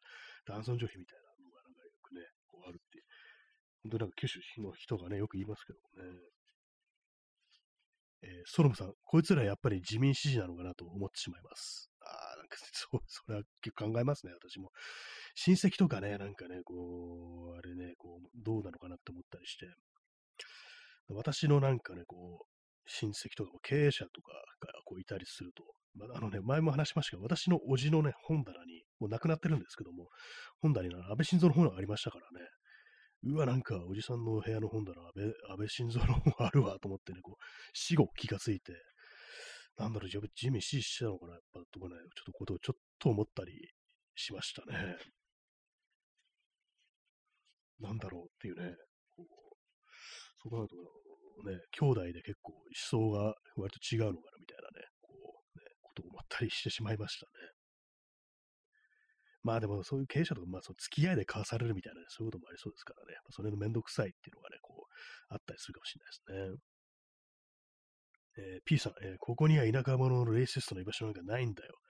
バイの丸いっていう、まあ、これもなんかまたあの、あれですね、こう、わかる人にしかわからないような感じになってましたけども、まあその、差別主義者をね、こう、批判する、糾弾するときに、そう田舎者っていうね、言葉を使うっていうね、これがまたちょっと良くないというね、それはまあ本質ではないですからね、差別をすることが悪いってわけだって、田舎に、それを田舎者という言葉と結びつけると、またなんか別のあれが出来上がってくるということで、でもどうしてもなんかそういうことを言いなくな言いたくなるっていうね、結構同じようなその問題っていうのは、未だになんかいろんなところでこう、目にしたりすることがあって、非常に嫌な気持ちになりますね。それは関係ないだろうっていうね、なんか本当こう、思いますよね、本当にね。本当はなんか昔の志村けんのネタじゃないですけども、あのね、あの散々こう、怒りや長介とかになんか、ああだこうだ言われてね、こう、急になんか真顔になって、お前それはないだろうっていうね、急になんかその、真顔で切れるっていうね、なんかそういうギャグがあったらしいんですけども、まあ、その感じになっちゃいますよね。志村けんも亡くなりましたね、そういえばね。えー、耳かきさん、えー、安倍を倒すための研究本だったのかもしれません。ああ、敵のことをね、知るためにっていう、確かにそれかもしれないですね。その一冊しかありませんでしたね。他はなんか割となんか普通だった気がするんですよ。それもあるんでね、確かに、その、その可能性はあるっていう、ね、感じしますね。全然さ、なんかおじからそんなことをね、こう聞いたことなかったんでね、あれなんですけども。あと今思い出してみるとね、なんかね、こう、寺尾明におじがちょっちょい似てたなみたいなことをね、なんか ふと思ったことがありますね。なんか寺尾明見て、なんか、なんか誰か似てるなと思ったら、あ、なんかおじさんか、みたいなことをね、ふっと思って、まあそれだけなんですけども、ね。まあそんなね、おじの本棚には、こう、あれがあったと。ね。石原、石原じゃない、安倍の本があったという感じですね。え P さん、石原軍団。そういえばそうですね。あの、寺脇はそうなんですよ。石原軍団なんですよね。私なんかミュージシャンとしてのね、こう、石、えあのー、安倍じゃない、寺尾明っていうことが頭にあったんですけども、そうなんですよね。あのー、ね、俳優としてのあれの方が結構大きいですからね。そう考えるとね、あのちょっとつながりですよね。石原と安倍っていうね、感じでね、実はっていうね、実は安倍を倒すための研究本じゃなかったっていうね、そういうこともあるかもしれないですね。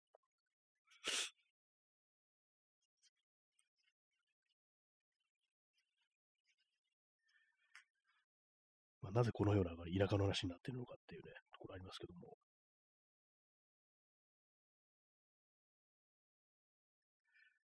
あ、散歩、そうですね。散歩の話からですね。散歩はちょっと都会しかできないぞという感じでね、まあ、そ地方のね、こう、娯楽というか、なんというかね、本当まあ、こうリアルな感じで考えると、こう田舎にのね、こう、ばあさんち行った時何を して時間潰せばいいのかみたいな、そういう話ですよね、本当にね。前に、あの、私のね、おばが、あの海外旅行に行くっていうんで、まあ、その間ね、こう、祖母があの家に一人でいるということで、まあ、それはちょっとあれだという感じで私行ったことあったんですけども、まあなんかね、こうすることなくって、その時あの歩いて道の駅に行くとかいうわけのわかんないことをして、後悔してたりしたんですけども、まあそうですね、あの結局のところ、あの、部屋で本を読むか、ツイッターを見るかっていうね、こう感じになったりしてましたね。ね、なんかこう、写真をね、こう撮りに行くっていうのも、こうね、あれですし、本当真っ暗なんですよね、あの道が。あんま遠くまで行けないっていうか、物理的になんかこう足元見えないぐらいのレベルなんかね、こうあったりして。で、なんかね、ちょっとその、近く心霊スポットみたいなのもあったりして、私なんかあんまりこう、ね、都会ではね、全然夜怖くないとか言ってますけども、やっぱ田舎だと怖いんですよ。あの、ね、で、まあね、こう真っ暗な暗がりでね、こう三脚とか写真撮るのもいいんですけども、そこなんか脇をね、車がまあまあ通るんです。夜遅い時間でも。そうなるとね、あの、車の人たちから自分はどう見えてるのかみたいなね、あっちからしたらこっちの方が幽霊だよみたいなね、感じ見られてるんじゃないかっていうのがありますからね、あんなと普通ね、あんな夜中に人歩いてないよって、絶対幽霊だってっていう風にね、こう、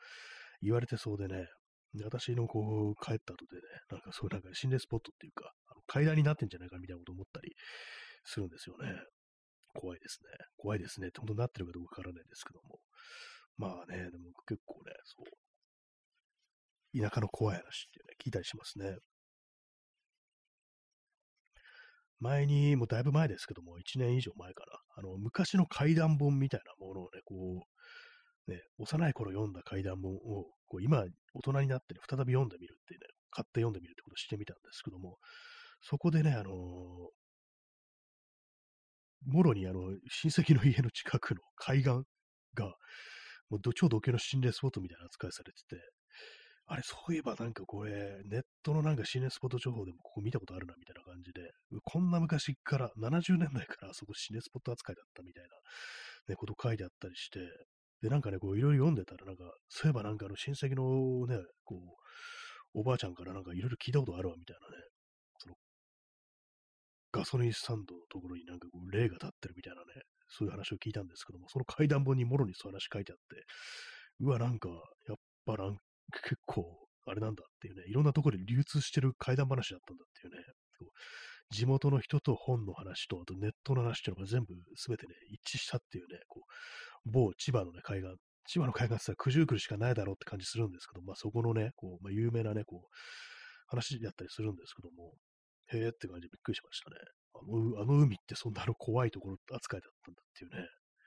感じでしたね。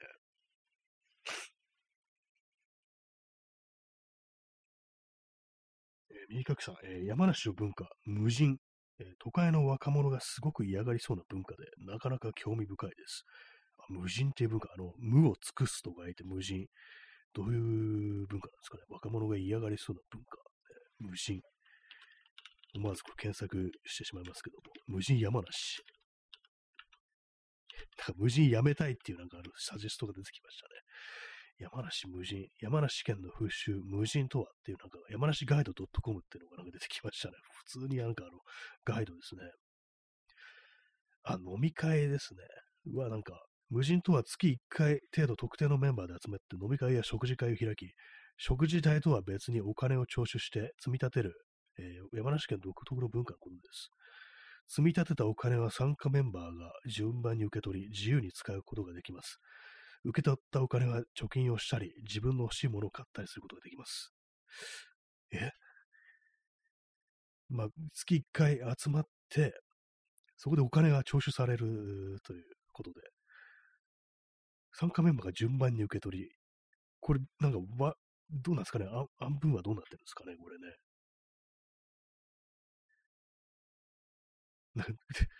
確か嫌ですね。なんかね、ちょっと、めんどくせえって感じしますよね、これね。ななんだろう、この、これ変なルールっていうね。受け取ったお金、金くれるんですよね。みんなからこう徴収したお金を、こう、順番にこう、ね、あげると。なんか、あれですか、まあ、プレゼント代をなんか積み立てて、それぞれメンバーに月ごとに、なんか、プレゼントするみたいなめんどくさって感じですよね。なんかそれ、個人個人のね、あれで意思で。わね、なんかもう、確かめんどくさいですね、これね、なんか。それはあの、無人やめたいでね、なんかこう、サジェスト出てくるって感じですけども。ね一旦なんかあれなんですか、出来上がっちゃうと、これなんか習慣みたいな感じで、めんどくさくなくなるんですかね。その、いわばなんか、ね、こう、一つの楽しみみたいな感じになるっていうね。無人は全員に行き当たるまで行うと。まあ、その辺、一応なんか公平みたいな感じにするという。まあ、一回まあ、そうなんかお金を受け取ってるってなると、毎回参加しなきゃいけないっていう、まあ、そういう縛りが出来上がるということで、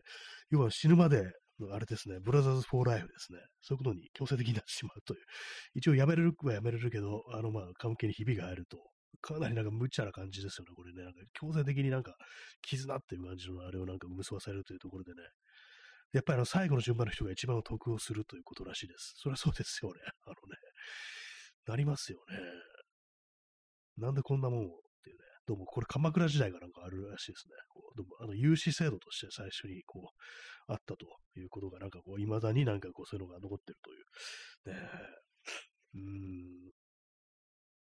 本当やばくなった時には何かしらのこれは果たしてなのかもしれないですけども、こう今現代の感じでこうやられるとなかなかちょっとね、こう、うんっていう感じにはなってきますよね。上市は社会システムというものがちゃんとはっきりとこう確立されてなかった時っていう、そういう時に、ね、まあ、困窮者の救済とかね、そういうのを主に使うっていうね。まあでもあれですよね、ほんとなんか、お寺とかのやつもね、こう、いろいろあるみたいですかね。あれもなんか、お寺直すのになんかお金、ね、こう、檀家からこう、ね、徴収してっていうね、ことらしいですからね。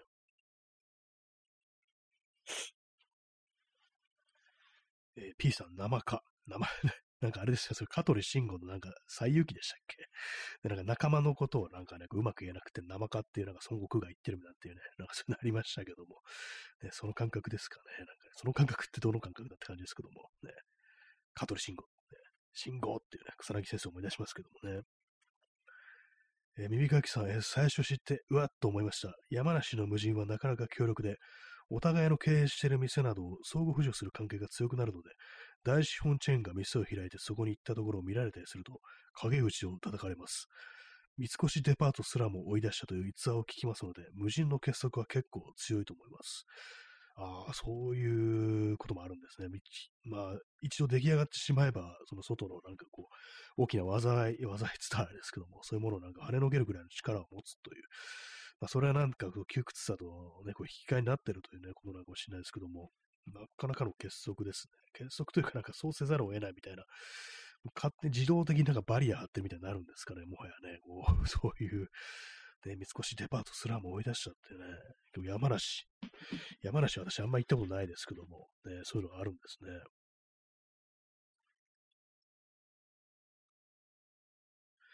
山梨県ね、あんま行ったことないですね。一回な富士山のね、富士五湖ぐらいまで行ったことがあって、その時通過しましたね。それぐらいかな。あとなんか長野県にね、あの、青春18切符で旅行したことあって、その時もで通ったかもしれないです。その時あの、一緒に行った友人に全部任せたんで、全然ルートとか覚えてないんですけども、確か最初中央線使っていたと思うんで、確かね、その山梨はね、こう、経由してると思いますね。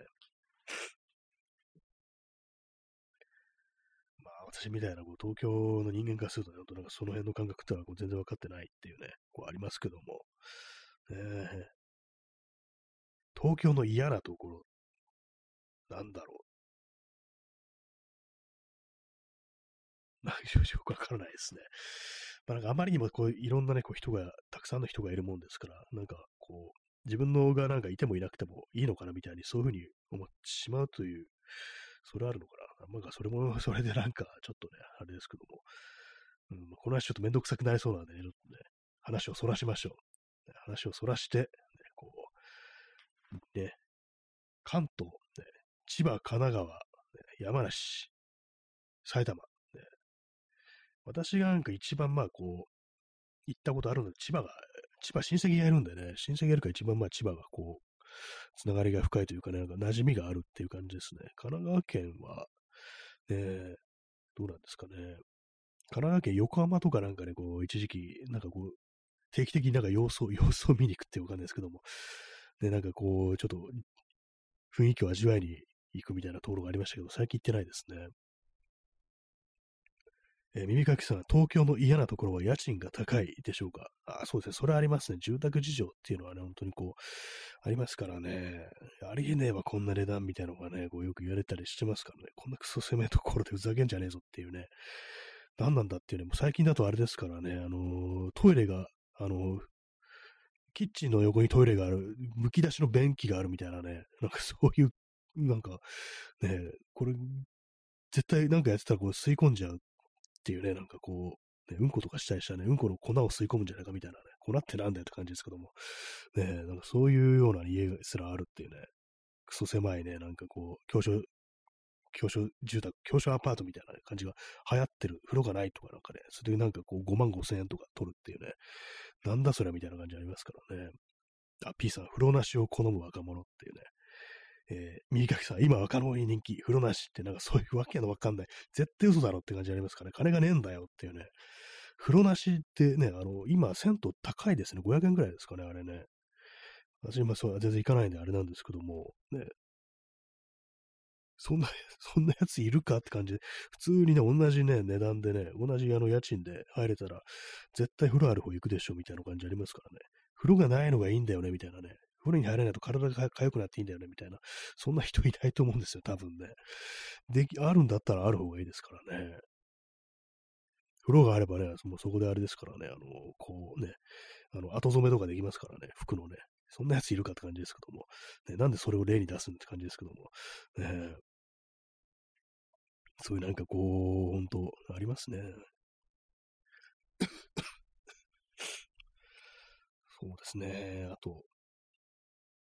東京、千葉、神奈川、埼玉。埼玉県。埼玉県ね、別にないですね。そんなにね。埼玉県、ね。こう友人がなんか埼玉県住んでるの何人かこう、いてね、こう、でもまあ近いですからね。なんかこう、浦和とか近いですからね。なんかこう、いつもね、こう、こっち、ね、会う時とか新宿だったりすると、なんか結構遠くまで来させてないかなって言ったら、いや、全然これ近いよ。埼京線とかですぐで30分くらいだからなって言ったりしてね。まあ、そう、埼玉の裏ぐらいだと全然こう、距離みたいなものを気にしなくて済むっていうの、そういうのありますね。その中山梨県だけでなんか私はなんかこう、全然こう、足を踏み入れてない踏み入れてないわけじゃないんですけども、まあ、そうね、行かないですね。やっぱ山の方ってのはやっぱ行かないですね、なんかね。埼玉県なんかね、普通にあの自転車とかで行ったりしますからね、割となんか簡単に超えられるっていうね、ありますからね。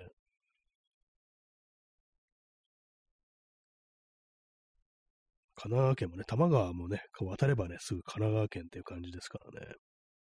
でもなんか多摩川だけは不思議なものでね、あの多摩川のね、その東京側まで行くと、別に向こう側渡んなくてもいいやって感じで帰っちゃうんですよね。なんかこう、でもそれがあのね、荒川、ね、埼玉県との県境にあるね、こう、荒川だと、一応渡っとくかみたいなね、気持ちになるんですよね。あの気持ちのなんか違いって何なんですかね。よくわかんないですけどもね。まあ、埼玉県の方に渡ったからといって何をするってのもないんですけどもね。そうですね。そう横浜はもう何年も行ってないですね。まあ最初に、最初に、最後に行ったのがあの2019年とかなんで。まあでもなんかこう、自分の中のね、横浜ファンタジーみたいなものをね、こう満足させるために、まあ私あのクレイジーケンバンドとかがね、こう好きなんで、それなんかね、ちょっとね、幻想の横浜みたいなものをね、こう、味わいに行くっていうね、まあそういうこう、ね、こう、恒例行事みたいなのが私の中であったんですけども、私一人で行くんですけども、それでなんか写真撮って帰ってくるっていうね、してたんですけども、ここ何年かもしてないですね。コロナ以後はなんかしなくなりましたね。よくあの、根岸森林公園っていうところに行ってましたね。これは有名な根岸競馬場っていうね、あの昔の競馬場の廃墟があるんですけども、まあ、中に入れないんですけども、今は結構ね、有名なこう建建築好きには結構有名なね、こう廃建築があるっていうね。で、まあその森林公園っても非常になんかね、こう、広大なこう芝生があるんですよ。それもなかなか気分がいいんですよね。本当になんかこう、その横になれるぐらいのね、こう、感じで。で、まあ全然人いないんですよ。夜ね、7時過ぎとかにこう私行ったりするんですけども、全然ね、こう人いなくって、犬の散歩してるぐらいしか人いなくって、もう私も本当なんか夜にね、なんかそこになんか横たわってるなんていうね、ちょっとね、人が見たら異常者からみたいな感じのことやってたりしたんですけども、ね、こも何年かやってないですね。あれですよね、こう中華街で、電車をね、こう東横線で行って中華中華街で降りて、そこからこう歩いていくっていうね、結構まああの、ね、山手とか、根岸とかを経由してね、こう、あるんですけども、そこをね、山見がちのね、こう、地形をどんどんどんどん上がっていくっていうね、そんな感じでね、結構その、クレイジーケンバンドのね、歌に出てくる、ね、こう、本目のあたりとかもね、途中通過したりして、こう、ね歌に出てくるなんかトンネルとかね、なんかそこを通ったりするっていうね、ちょっと、いわば聖地巡礼みたいなね、ことをね、こうしてましたね、前はね。えー、右書きさん、えー、横浜、横浜ならではの名物の食べ物がないなと感じます。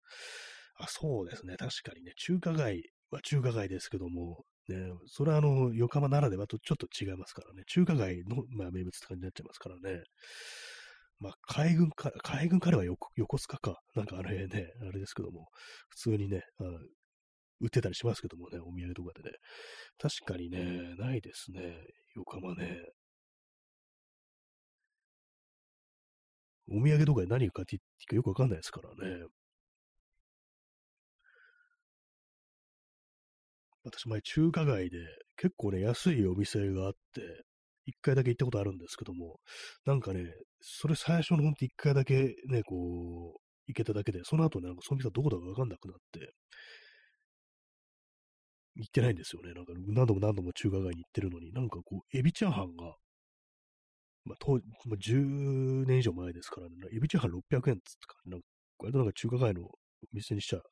安いのかなみたいな、ね、値段でね、それになんかこう、シューマイとか、こう、頼んだりして食べるなんてことやったんですけども、あのお店がなんか見つからないんですよね。なんか全然こう思い出せなくって。で、表でなんか値段とか見ても、あの価格帯のお店とかないよな、みたいに思ったりして、ね、なくなっちゃったのかなっていうね。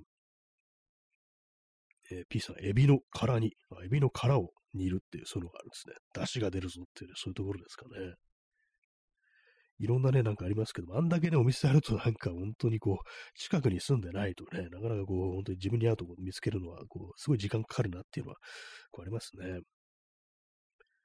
まあでも近場でちょっと旅行気分を味わえるっていう、それはちょっとありますね。全然まあ近いっていうね、感じですけどもね。まあでもあれ、電車は私普段乗んないもんですから、あの、東横線とかでね、しかも各駅とかだったりすると、うわ、長いな、とか思ってね、こう前にあの横浜行った時とかなんかもう帰り電車の中でなんかすごい飽きちゃって、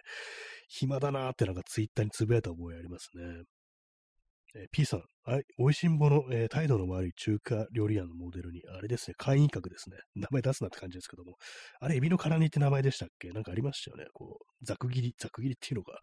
エビをなんかぶつ切りにした感じをね、なんかこう、ネギとか、ニンニクだとかね、ガーってこう、炒めたやつでね、そう、殻ごといただいてくださいみたいな感じだったから、そういうような食べ物ですけども、結構ね、美味しいんですよね、あれがね。太いね、太いエビですよね。えー、P さん、え、暇空だなって無理やりな、無理やり結びつけましたね、それか。ねこういますね、そんな人ね。暇と、今暇といえばそれになってますからね。暇あのなんて言われてますからね。まあ、そんな感じでね。あ、耳かきさん、横浜桜木町、館内、あの辺は近いのに、エリアによって空気がどこもかなり違うのが面白いです。そういえばそうですね、なんかいろいろなのがあるっていう、結構ね、こう、パキッとなんか空気変わるみたいな、そういうとこありますよね。館内とかね、あんまこう行ったことないんですけども、ね、桜木町、ね、元町みたいなところもあったりしてね、あ P さん、野毛、野毛もなんか飲み屋で有名だっていうのありますよね。なんかこう面白いところではこうあったりしますよね。私はいつもその根岸の方ばっかり行くっていう感じでね、まあ、基本的にあの、クレイジーケンバンドの聖地巡礼っていうのがあったりして、まあ、最後は公園で閉めて、そこからまた歩いて帰ってきて、ね、終電に間に合うように歩いて帰ってくるっていうね、感じのね、ことをしてましたね。何も、そしてあの、お土産とか買わずに帰ってくるっていうね、そういう、で、帰りの電車暇だなとつぶやくっていうね、そんな感じでございましたけど、また再びやってみてもいいかななんていうふうにちょっと思ってますね。はい、えー、まあ、そんな感じでね、本日1時間半ね、お送りさせていただきました。ね、夜部屋で朝はます第110回ですね。110回という霧のいい数字にふさわしい、なんかこう、スペシャル的な感じになったかなと思わなくもないですけども、まあそういう感じで、鼻をつまりながらね、こう、お送りさせていただきました。あ、耳かきさん、おつおつのおつです。いただきまして、ありがとうございます。はい、だんだんちょっと鼻が通ってくるようになりましたね。ちょっとあのー、ね、そろそろ治ってほしいなと思います。本当に鼻、ね、鼻水でのかなり集中力がね、そがれますね。まあ、そのような感じでね、こうあ、P さん安心しました。いただきましてありがとうございます。はいそんな感じで、えー、本日の放送これにて終了させていただきたいと思います。はい。えー、それでは皆様、さようなら。おやすみなさい。また明日。